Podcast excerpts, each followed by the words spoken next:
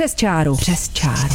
Posloucháme, nesoudíme. To necháváme na vás. Nalinkujeme vám rozhovory na aktuální téma s lidmi, kteří se nebojí vyjít mimo vyznačené zóny. Přes čáru. Každé pondělí v podvečer na rádiu Wave. Nikoli plastová brčka a obaly, ale vytápění, spotřeba elektřiny a pro někoho možná překvapivě i složení jídelníčku. To jsou hlavní v uvozovkách hříchy průměrného Čecha směrem k životnímu prostředí. Vyplývá to ze studie Fakulty technologie ochrany prostředí Vysoké školy chemicko-technologické v Praze, kterou vědecký tým publikoval před několika dny. Tomuto tématu i dalším mýtům, které se týkají udržitelného chování, se bude věnovat aktuální díl magazínu Přes čáru. Od mikrofonu vás zdraví Filip Titlbach. Přes čáru. Přes čáru. A se mnou ve studiu sedí dva hosté. Bára Kebová z organizace Zachraň jídlo. Zdravím tě, ahoj. Ahoj. A je tady s námi taky Jan Matuštík, spoluautor studie, kterou jsem právě v úvodu zmiňoval. Ahoj. Ahoj. Tak vy jste eh, zpracovali ověřené statistické údaje o milionech obyvatel České republiky, konkrétně jste tedy analyzovali data Českého statistického úřadu o spotřebě, o nákupním chování, cestování za prací, nárocích na energie a tak dále. A zjistilo se, že průměrný Čech nejvíc zatěžuje životní prostředí spotřebou energií pro vytápění, klimatizaci a chod domácnosti. Je to pro vás překvapivé zjištění? Upřímně to pro mě překvapivé tak nebylo. Jak to? No, zároveň jsou teda největší dopady způsobuje vytápění a elektřina všeobecně pro chod domácnosti a zároveň ten druhý stejně významný dopad je spotřeba potravin.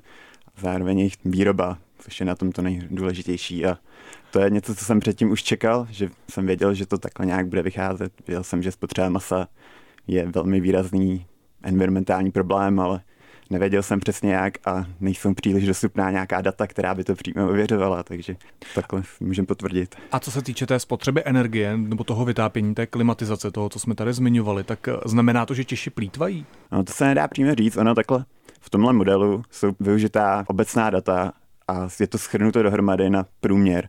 Takže je to samozřejmě všechno hrozně individuální a celkově v tom modelu, jakože modelujeme průměrného občana České republiky, ale žádný takový člověk reálně neexistuje samozřejmě. Takže je to strašně individuální a to je na tom to nejhorší, když má člověk získat nějaká data, že ta spotřeba, to, ten struktura té spotřeby se naprosto liší jednotlivec od jednotlivce a tím pádem se to strašně těžce generalizuje. Ty už jsi zmínil, že tou druhou nejvýznamnější oblastí znečištění je podle té studie spotřeba potravin, kde se potkává vlastně několik nepříznivých faktorů. Češi třeba dávají ve velkém přednost vepřovému masu, jehož chov je energeticky velmi náročný, protože samo prase spotřebuje hodně potravy, než dojde k jeho porážce. Tak jak jsou na tom Češi s jídelníčkem vzhledem k životnímu prostředí, Báro? Tak já navážu na to, že mě to teda taky nepřekvapilo, ten výzkum. Ty živočišné potraviny uh, mají obrovský dopad, mají nejvyšší ze všech potravin. Uh, Vlastně celý zemědělský sektor má nějakých 14 eh, emisí celosvětových na svědomí, je to vlastně víc než celosvětová doprava. A Češi obecně jedí hodně masa, myslím si, že... Máme ho rádi, no. Máme ho dost rádi a Rozhodně, když se na to člověk podívá z nějakého pohledu udržitelnosti, tak do budoucna to takhle nejde. Určitě, určitě s tím musíme něco dělat. Něco dělat, to znamená, že bychom měli omezit spotřebu masa. Určitě. A myslíš, že se to podaří? Na jednu stranu si myslím, že to je dost těžký, na druhou stranu Uh, třeba pro rok 2019 se říkalo v různých gastrotrendech a tak, že to je rok, kdy se veganství stává mainstreamem. A věřím tomu, že vlastně tady to hnutí jakoby veganství, vegetariánství, ale taky flexitariánství nebo reduktariánství, těch směrů je spousta. A vlastně flexitariánství, reduktariánství spíš pracuje s tím, že člověk uh, vědomně snižuje spotřebu masa, ne, že se stane vegetariánem nebo veganem, ale spíš, že nad tím přemýšlí a mně přijde, že asi tohle je ta cesta do budoucna. Víc nad tím přemýšlet, z jakých zdrojů to pochází a vědomě to snižovat a vědět, že existují nějaké náhrady nebo v uvozovkách náhrady, které můžou chutnat úplně stejně dobře. Tady možná bych se i zastavil u toho, jestli jde jenom o to vepřové maso, nebo jestli jiné maso je třeba šetrnější eh, k životnímu prostředí. Co vím, tak hovězí by mělo být nejhorší, je to tak? No právě v tomhle modelu se to vepřové maso výraz, je výrazné díky tomu, že se spotřebuje mnohem víc, ale kdyby bylo stejné množství hovězího jako vepřového, tak to hovězí je asi horší. Takže tady ty výsledky jsou právě odvislé od toho, jaká je ta spotřeba. Takže v tomhle modelu jako průměrný Čech má větší spotřebu, větší environmentální dopady jsou způsobené tím vepřovým masem, ale je to právě dané tím složením toho jídelníčku. Mě k tomu napadá, jestli můžu, jak si říkal, že to prase toho hodně sežere samo, tak vlastně ono záleží i na tom, jak vlastně v celém tom potravinovém řetězci s tím pracujeme, protože třeba kdysi se potravinový odpad skrmoval prasatům hmm. a po roce, myslím, 2001 se to zakázalo kvůli slintavce a kulhavce a vlastně v celé Evropské unii je to plošně zakázaný a je to škoda, protože to je obrovský potenciál pro to, jak pracovat s potravinovým odpadem, nevyhazovat ho třeba na skládky nebo do spaloven a nějakým způsobem ho dál využít. Takže kdyby toto se změnilo, což vím, že na to byly nějaké studie a tuším tři čtvrtina zemědělců i vědců a tak se shodla, že vlastně je to skvělý způsob, jak s tím potravinovým odpadem nakládat. Takže vlastně i třeba tohle si myslím, že by dost snížilo celou tu uhlíkovou stopu a vlastně tu environmentální stopu uh, té produkce. Se říkala, že to maso se dá nějakým způsobem nahradit, hmm. ale je, je to pořád přes čáru, tak pojďme i do té nekomfortní zóny, pojďme možná i trošku jako zbořit ty mýty, které se týkají jídel nebo potravin, u kterých si třeba lidi myslí, že jsou zdravé, že jsou ekologické, třeba i víc než, než, než to maso. Uh, například losos, ryby. Uh, tak losos je zrovna ryba, která je krmená dalšími rybami. To znamená, že eh, je taky docela jako náročná. Mandlové mléko jsem si tady třeba napsal, tam se spotřebuje hodně vody na, na pěstování mandlí, tofu, tam je taky průmyslová výroba. To znamená, co máme dělat, aby to nemělo tak fatální dopad na krajinu a zároveň uh, nás to třeba i finančně nezrujnovalo. Nebo kde jsou ty mýty ohledně těchto jako v vozovkách biozdravých ekologických potravin? Uh, ono obecně asi první pravidlo platí, že většina živočišné, živočišných potravin je prostě náročnější než ty rostliny, protože to zvíře prostě sežere spoustu rostlin, než vyroste. Takže jako má to nějaký, nějaký logický důsledky. Uh, ale uh, za mě tady v tomhle nejvíc platí nějaký selský rozum a trošku jako nějaký návrat k přirozenosti a k tomu, jak to bývalo, bývalo vždycky, že potravina, která je přivezena z druhého konce světa, asi nebude tak ekologická jako ta, která byla vypěstovaná někde poblíž. Takže uh, Tuším, že co se týče mandlí, tak v Česku je jeden jediný mandlový sad, a kdysi se u nás mandle pěstovaly, ale vlastně eh, v dnešní době už, už je tady poslední. Takže ty mandle bývají většinou dovezené, eh, je tam, spou- je tam potřeba spousta vody, aby, aby ty mandle vyrostly. Na druhou stranu nedávno vyšel, vyšel výzkum, který říká, že rostlinná mléka jsou o, o třetinu méně náročné právě environmentálně než živočišné. Mm-hmm.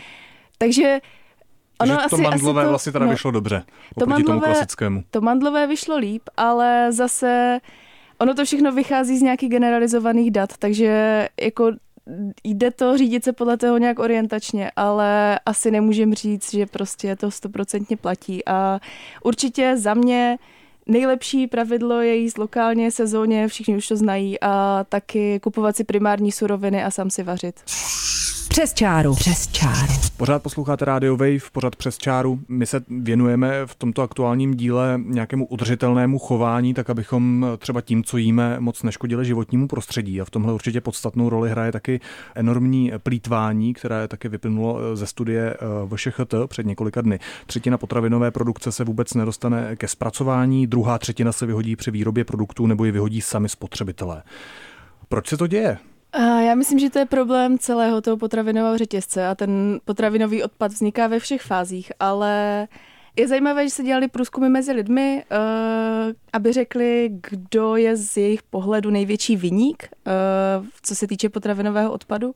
A většina lidí řekla, že to jsou restaurace a obecně veřejné stravování a supermarkety ale vlastně realita je úplně opačná. Více než 50% toho odpadu vzniká právě u těch koncových spotřebitelů a v domácnostech. A my si, já si myslím, že hlavní problém je to, že my si neuvědomujeme, že to jídlo vyhazujeme, že to je problém, nevážíme si tolik těch, těch surovin, protože to jídlo obecně není, tolik, není tak drahé, záleží, co si kupujeme, ale vlastně to, že občas vyhodíme kus pečiva nebo nějakou suchou mrkev nebo něco takového, tak nás to moc nepálí.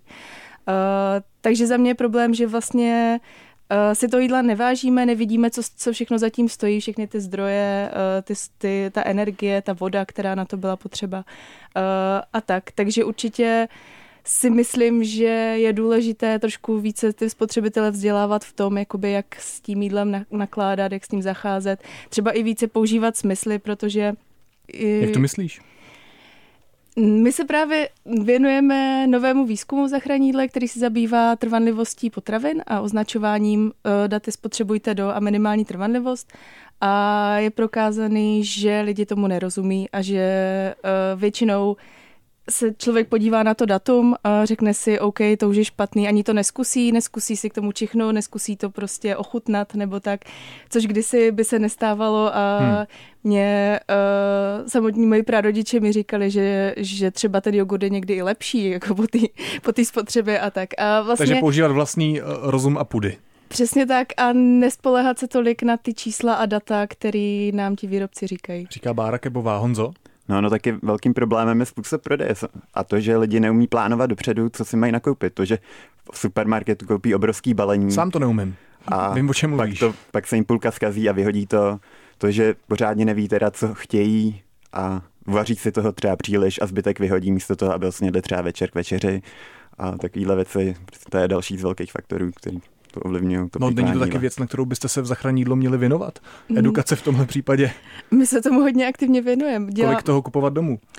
Uh, jasně, tam je spousta faktorů, který to ovlivňují. Třeba to, aby člověk nechodil nakupovat hladový, uh, aby věděl, co má v lednici, než, než jde nakupovat. Třeba fajn je i si tu lednici vyfotit. Co aby tam nechodil má. nakupovat hladový? Velký oči znamenají eh, hodně velký nákup a potom velký plítvání, protože to člověk nezvládá ve výsledku sníst. To je zajímavá poznámka. Mimochodem hodně se teď eh, debatuje taky o uchovávání jídla, konkrétně o plastech, ale je opravdu plast takový strašák, jak se o něm mluví. A když jsem se díval na čísla, tak eh, k výrobě plastových materiálů jsou využity přibližně jenom 4% vytěžené ropy, zatímco třeba u papíru, o kterém se v té debatě mluví jako o ekologičtější variantě než je plast, je potřeba na jednu tunu papíru asi 2 až 3 tuny dřeva, což je přibližně jeden vzrostlý strom.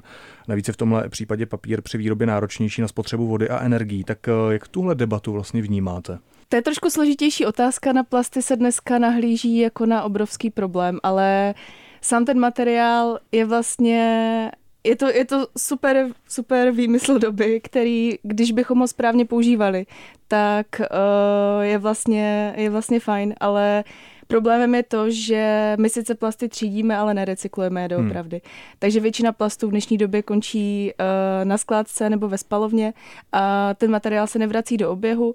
Když, to, když se porovná uh, environmentální dopad vlastně toho potravinového odpadu a třeba toho, toho trošku, trošku plastu, který se použije na to balení a který třeba tu trvanlivost prodlouží. Myslím si, že byla nějaká studie, že jedna okurka má nějakých jenom pár gramů plastu na sobě, tak, takový ten sáček, ve kterém mm-hmm. jsou okurky.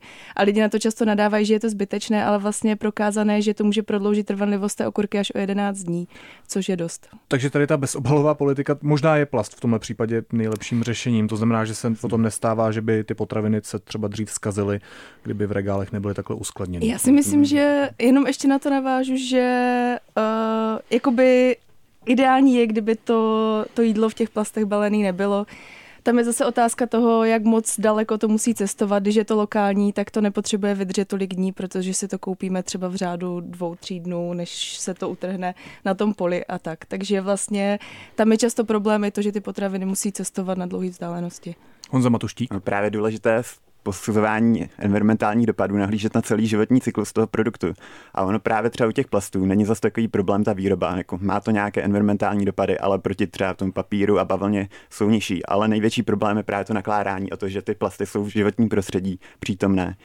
V milionech mikro, tun mikroplastů a v oceánech tuny plastů. A my v podstatě dneska ani pořádně nevíme, jak, co to způsobuje. A to je problém, který ještě nedokážeme ani uchopit pořádně a na to kvantifikovat. To je ten hlavní problém těch plastů, který my dokážeme ještě pořádně popsat a to je právě důležité. Plasty můžeme spotřebovat, ale důležité s nimi správně nakládat a největší problém je to, že se vyhazují do životního prostředí bez nějakého dalšího zpracování. Takže ono, když vyrobíte plast, spotřebujete ho a pak ho spálíte, tak ten environmentální dopad je třeba mnohem nižší, než kdybyste vyrobili papírovou tašku.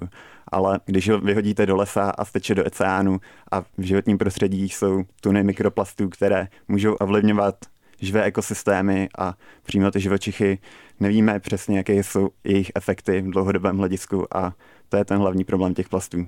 Tak důsledky asi ještě neznáme, ale minimálně už si toho lze všimnout v těch mořích. Lidi mají tendenci vymýšlet super nápady, ale nedomýšlet ty důsledky tady toho. A já myslím, že to je na jednu stranu příklad těch plastů, že vymysleli jsme skvělý materiál, ale nevymysleli jsme, jak ho vracet do oběhu, jak vlastně nějak přemýšlet v rámci cirkulární ekonomiky, jak s tím materiálem pracovat. A podobným příkladem můžou být bioplasty, které, se kterým se kterými se teďka tak trošku roztrhl pytel, všichni říkají, jako, že je kompostovatelné, 100% rozložitelné plasty a tak. A Ono by to teoreticky fungovalo, kdyby na to existovala ta koncovka, ale v současné době neexistuje. Takže sice ten materiál je rozložitelný, ale on se ve výsledku nerozloží, protože nemá kde. A nemůže být třeba částečným řešením, protože teď se o tom otevírá docela debata, uh, zálohované petláhve, dejme tomu plastové?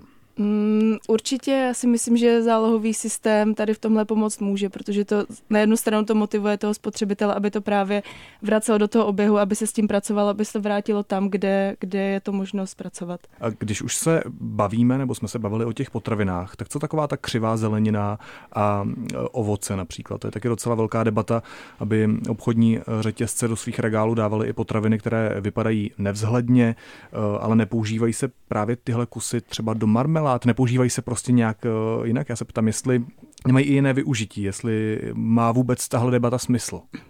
Určitě mají jiné využití, ale je škoda, že se málo využívají. Aha. Uh, protože u nějaké um, jakoby nestandardní produkce, kdy uh, ty kritéria jsou fakt dost přísné těch supermarketů. Uh, jsou tam různé mm, jakoby kritéria, třeba kolik centimetrů má mít to jablko, jak to má být zbarvené, když už to má třeba nějaký ťupky na sobě nebo tak, tak už to vlastně ten supermarket nevezme. A není to třeba z nějakého důvodu, že je to, to třeba určitě... může mít nějakou chorobu to jablko potom, když bude mít nějaké ťupky? Ne, ne, ne, je to úplně uh, per- perfektně zdravé a chutné, stejně jako ta hezky vypadající produkce. Paradoxně často právě ty, ta produkce pěstovaná v ekologickém režimu vypadá hůř, jo, než ta, která je stříkaná a tak. Ehm, ale Určitě tam je hlavní důvod ten spotřebitel a přiznejme si to všichni, když jsme v tom supermarketu, tak si automaticky vybíráme ty nejhezčí, to nejhezčí zboží. Když je tam křivá mrkev, tak si ji nevezmu, ta trošku křivější okurka, nebo trošku menší, nebo tak, už, už se mi tolik nelíbí a vezmu si vždycky to nejhezčí, protože přece za tu cenu chci, chci co nejlepší zboží. A myslím si, že je to právě o tom, aby se změnilo to nahlížení spotřebitelů na to, jak vlastně ta produkce vypadá, že jsme si zvykli na nějakou standardizaci toho zboží, ale ta příroda vůbec standardizovaná není. Rostou tam uh, přirozeně křivé věci, i různě zbarvené věci, záleží na počasí, jak, jak ten výsledný produkt bude hmm. vypadat a tak dále. Takže spíš je to o našem přemýšlení a o tom, jak si myslíme, že by ta produkce měla vypadat.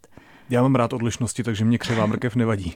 Honzo, jak ty vnímáš tuhle debatu? Já myslím, že to je právě tím spotřebitelem a měla by se celkově změnit přístup lidí k tomu konzumnímu způsobu života, na kterém to je všechno tohle postavené. Ty supermarkety, řekněme třeba, že za to ani tolik nemůžou. Prostě oni dávají ten produkt, jaký ty spotřebitelé chtějí a tím pádem prostě je důležité, aby se celkově změnil ten přístup toho jednotlivce, což je i to, na co směřovala naše studie, aby si lidi uvědomili, že Oni jsou ty, kteří jsou za to zodpovědní a s tím, jak roste populace na naší planetě, když je dneska skoro 8 miliard lidí na světě a stále populace roste. A my tady v západních zemích stále máme mnohem větší spotřebu než v těch, řekněme, třetích zemích třetího světa, takže když by se to mělo vyrovnat tyhle nerovnosti na světě, tak je to naprosto neudržitelné a měl by se celkově změnit tenhle konzumní způsob života, který tady máme nastavený, aby se nějak mohlo vůbec lidská civilizace přežít.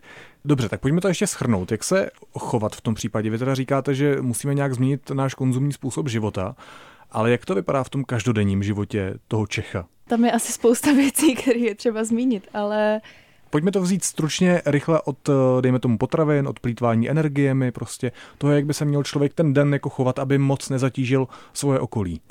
Mm, asi primárně přemýšlet nad tím, jestli to vůbec potřebuju, to, co si chci koupit, protože často si kupujeme úplné zbytečnosti, eh, konzumujeme nad nějakou úroveň, kterou vlastně doopravdy potřebujeme.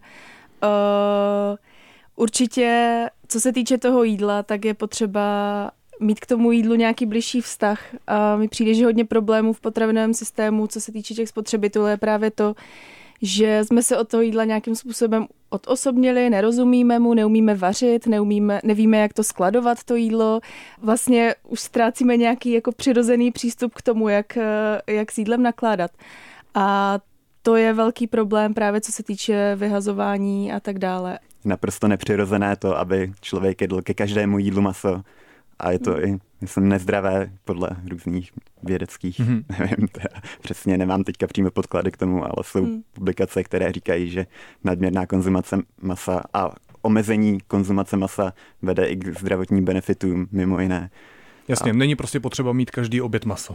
Já myslím, že Češi dokonce konzumují dvojnásobek té doporučené dávky masa, než bychom měli. No. Takže, takže to je docela velký, velká redukce, kterou bychom měli udělat. Pojďme dál. Ty jsi v tom předchozím vstupu zmínila cirkulární ekonomiku eh, a mě eh, zaujalo v té studii, eh, Honzo, kterou vy jste vydali, tvrzení, že odpadové hospodářství v českém kontextu není takovým problémem, jak by se ze zpráv, které zaplavují éter nebo ten veřejný prostor, mohlo zdát. Tak třídí Češi odpady vzorně? Máme v téhle oblasti ještě nějaké rezervy? Jak to vnímáte? Tak ono asi není tomhle případě není zase takový problém to, jak Češi třídí, i když samozřejmě je prostor pro to, aby se to mnohem zlepšilo, ale to, jak se následně s tím vytříděným odpadem nakládá, mm-hmm. protože to je stále ještě problém a ještě to pořádně není vyřešené. Jak a proč je to problém? No, možná částečně není úplně vůle. U nás bohužel je velký biznis skladkování a je v tom spousta peněz a to je věc, která by se do budoucna měla určitě změnit a aktuálně uh, běží kampaň Institut cirkulární ekonomiky, který, která je zaměřená právě na konec doby skládkové. A za mě tohle je strašně důležité téma, kterému bychom se měli věnovat, protože my se sice plácáme po ramenu, jak Češi strašně krásně třídí, ale opravdu ten odpad se ve výsledku nerecykluje. A uh, ty možnosti tam jsou, všechen ten odpad je zdroj, který se dá dále využívat a měl by se vracet do toho oběhu a tady s tímhle je určitě potřeba pracovat, takže za mě tohle vidím jako fakt důležitý téma. Mm-hmm. Dalším tématem, který vychází eh, z toho výzkumu, tak to jsou biopaliva první generace, to znamená řepka v české krajině. Tady se potkává vlastně energetika s produkcí potravin, pěstování řepky jednak poškozuje krajinu, kde by se mohly pěstovat potraviny a za druhé ten její přínos v energetice je taky diplomaticky řečeno problematický, tak já vím, že to je trošku mimo možná váš obor, ale eh, považujete ta žlutá polhe, která svítí kolem silnic, když si takhle projíždíte republikou, za problém? Tak samozřejmě je dneska už prokázané, že tady ty biopaliva z řepky jsou naprosto z pohledu uhlíkového a globálního oteplování je to nesmysl a že hmm. nakonec to produkuje více oxidu uhličitého, než kolik tím můžeme ušetřit.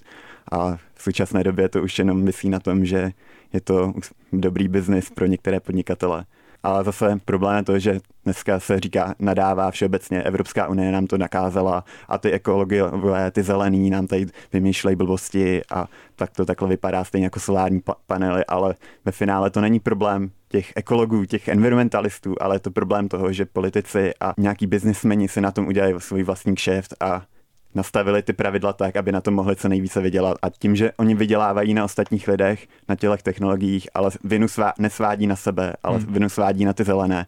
A pak to takhle vypadá, že tady zelená politika je v podstatě diskreditovaná v České republice. Mi škoda, že vlastně biopaliva získávají takový negativní nádech, protože samo o sobě to vůbec není špatné, ale záleží z čeho ty biopaliva vyrábíme, že my zbytečně vlastně pěstujeme plodiny, které bychom mohli jíst na to, abychom vyráběli biopaliva, ale vlastně Zase v rámci nějakého přemýšlení nad, nad celým tím systémem se dá na výrobu bioplynu používat třeba potravinový odpad, dají se používat různé vedlejší produkty z potravinového průmyslu a vůbec to nemusí být právě uh, primární plodina, kterou pěstujeme přímo proto. A zase je to jenom o tom přemýšlení, jak ten systém může fungovat efektivněji. Takže určitě biopaliva uh, můžou být budoucnost, ale prostě je potřeba to dělat jinak. Závěrečná otázka. Jaké největší výzvy a problémy nás v oblasti životního prostředí prostředí a e, toho našeho spotřebitelského chování podle vás v následujících letech nebo v následujících desetiletích čekají? Honzo, ty se směješ no, proč? No, protože těch výzev je tolik a ty problémy jsou tak velké, že se těž, těžko dá vyzvednout jedna hlavní problém klimatické změny, které je aktuální a musíme si přiznat, že politici minimálně v České republice to naprosto ignorují tenhle problém, který je aktuální, který jsme v kritické situaci a nikdo to v podstatě neřeší dneska na úrovni politiků nejvyšších a mělo by se dělat mnohem víc a je tady určitě prostor k tomu dělat mnohem víc. Já tam rozumím, na druhou stranu tu největší sílu vždycky mají lidé a ten každodenní život každého z nás, tak v tomhle případě jak se vlastně chovat nebo jak čelit těm výzvám, Báro? Já naprosto souhlasím s tím, že klimatická změna je teďka to téma číslo jedna, které bychom měli řešit. A politici s tím nebudou nic dělat do té doby, než na ně bude nátlak právě od nás lidí. Vidím, že v Česku je to pořád strašně okrajové téma a je to hrozná škoda. A je to obrovský problém, který bychom měli hodně rychle řešit, protože podle uh, z různých studií nám zbývá 12 let na to, abychom se vyhli té nejhorší katastrofě. A tak si dovolím tady udělat takovou malou reklamu, aby se lidi podívali na stránky pro planetu CZ, která vlastně se snaží združovat v Česku nějaké klimatické hnutí a vlastně možnosti, co může každý z nás dělat. Eh, pořádají se i pravidelné setkání nebo takové poklidné demonstrace eh, za klimatickou, za, za planetu a proti klimatické změně, takže je to na každém z nás a asi bychom se o tom měli snažit trošičku víc dozvědět, abychom to pochopili. Agituje Bára Kebová z organizace Zachrání Díky moc, že si dorazil dorazila do studia. Taky děkuji. A byl tady taky Honza Matuštík, eh, student Vysoké školy chemicko-technologické z jehož výzkumu, byl taky spoluautor z jehož výzkumu, eh, jsme tady citovali. Díky moc, že si dorazil na Radio Wave. Další pořad přes čáru uslyšíte příští pondělí v pět večer a pokud jste nás nestihli on air, tak se nás můžete pustit taky v podcastech. Od mikrofonu se loučí Filip Titlbach. Přes čáru. Přes čáru. Přímo čaré otázky. Přes čáru na rádiu Wave.